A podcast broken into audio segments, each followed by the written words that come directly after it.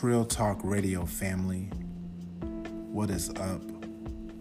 We have another episode for you today, and this one was a fun one. It was a lot of fun for me because it involves my travels to other places. Many of you that follow me know that I love to travel, and I specifically love to travel for music. And at the end of March, I was in Miami for an event called Ultra Music Festival. And this year they held the event in a brand new location. They held the event at historic Virginia Key Beach Park. Now, this park is historic for a lot of reasons, but mainly because of its place in the history of Black Miami.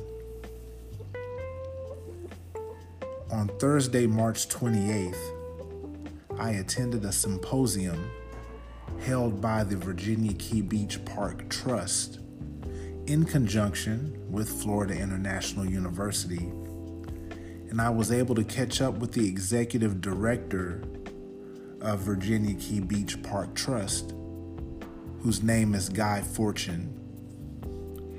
And while we were on break uh, during the symposium, we were in the foyer and we were talking, and he laced me up with all type of history about the park. And I want to share some of that with you. So pay attention, family. We're going to learn about history through music. I want to say thank you to everyone at the Virginia Key Beach Park Trust and the people that set this up. Thank you, Ketchy. I do appreciate that. So pay attention, family.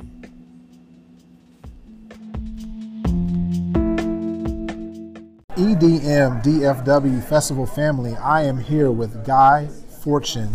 All right, so we're at the symposium and we're talking about activism, the twentieth century for uh, Black Miami. I believe there's a story with Virginia Key Beach in the park. Since everyone is, is coming into town for Ultra Music Festival, there's a story that needs to be told. What can you tell us about uh, historic Virginia Key Beach and things that people may not know about the park? Sure. One, we're real excited about the uh, Ultra Music Festival and that group of people coming to the island of Virginia Key. Um, historic Virginia Key Beach Park, uh, created in nineteen forty-five, colored-only beach. And so for the entire county, that is where people of color had to go in order to recreate on the shore, in the ocean. Uh, Miami Beach, Holliver Beach, all of these other places all throughout South Florida closed to people of color. And I say that because that was dark-complected Hispanics, Caribbean folks. This wasn't just an African-American issue. Anyone of color. Anyone of color. And in the we've all heard the terms of, you know, people of color being light enough to pass as white. And so you had that happening in those days. There was also a Jewish-only beach. A lot of people don't realize that. On South Beach, south of Fifth Street, what's now Government Cut, which is now South Point Park, hmm. was the Jewish beach.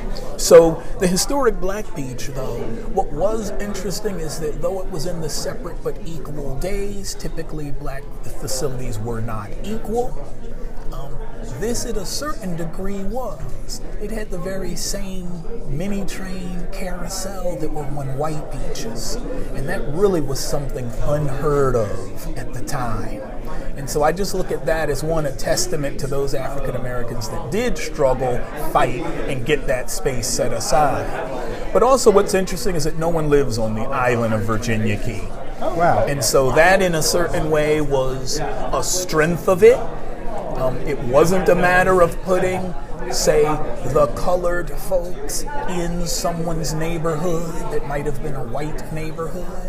Um, another item people don't understand, the first South Florida Black millionaire, D A Dorsey, he initially bought Fisher Island, the wealthiest zip code in America. Fisher Island, yes. He owned Fisher Island to be the Black Beach.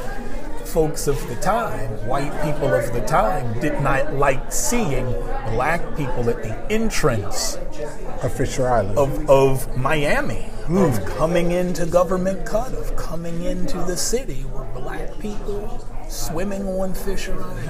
And so he lost that property to different pressures, turned it over, and that was before forty-five. That was before Virginia Key. Hmm. That was actually D A Dorsey purchasing it so that black people would have somewhere to go.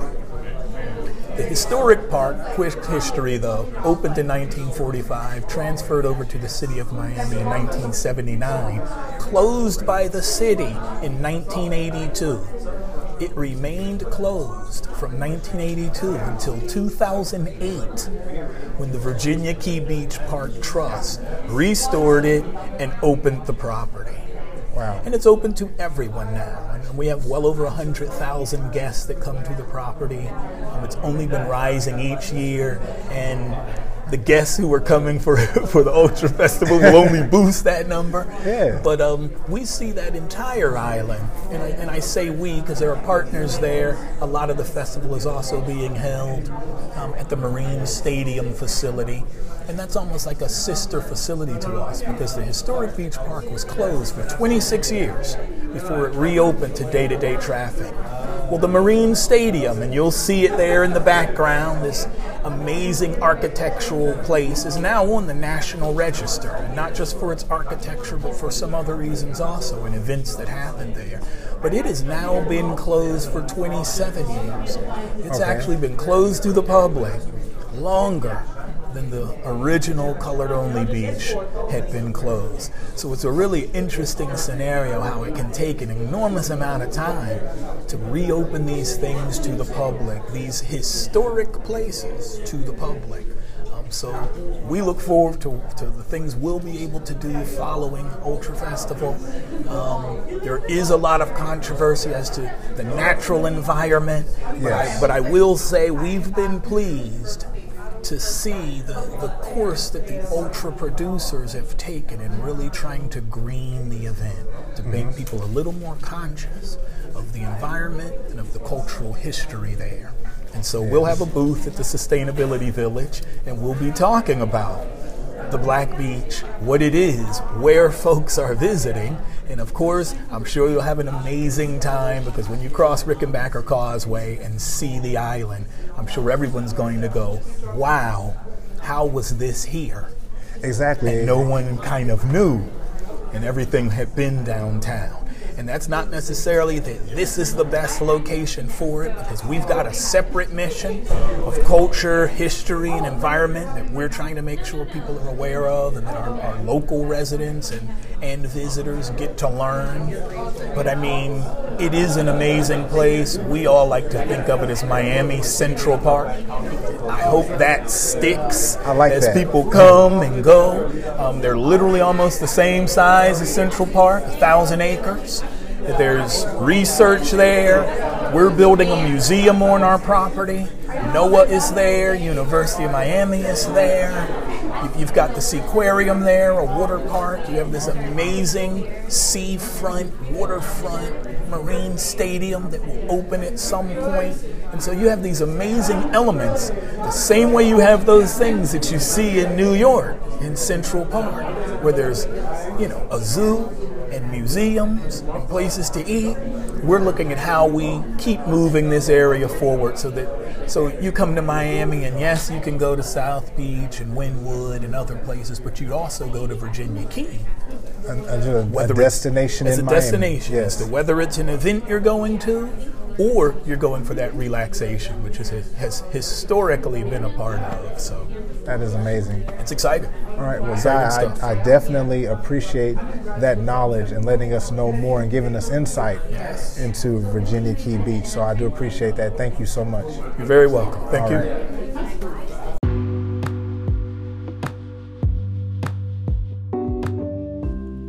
Right. Family, thank y'all so much for tuning in to this episode of Trill Talk Radio. And it would mean the world to me if you took a second to follow us on social media. The One City Music Group family can be found on Facebook, Instagram, and Twitter.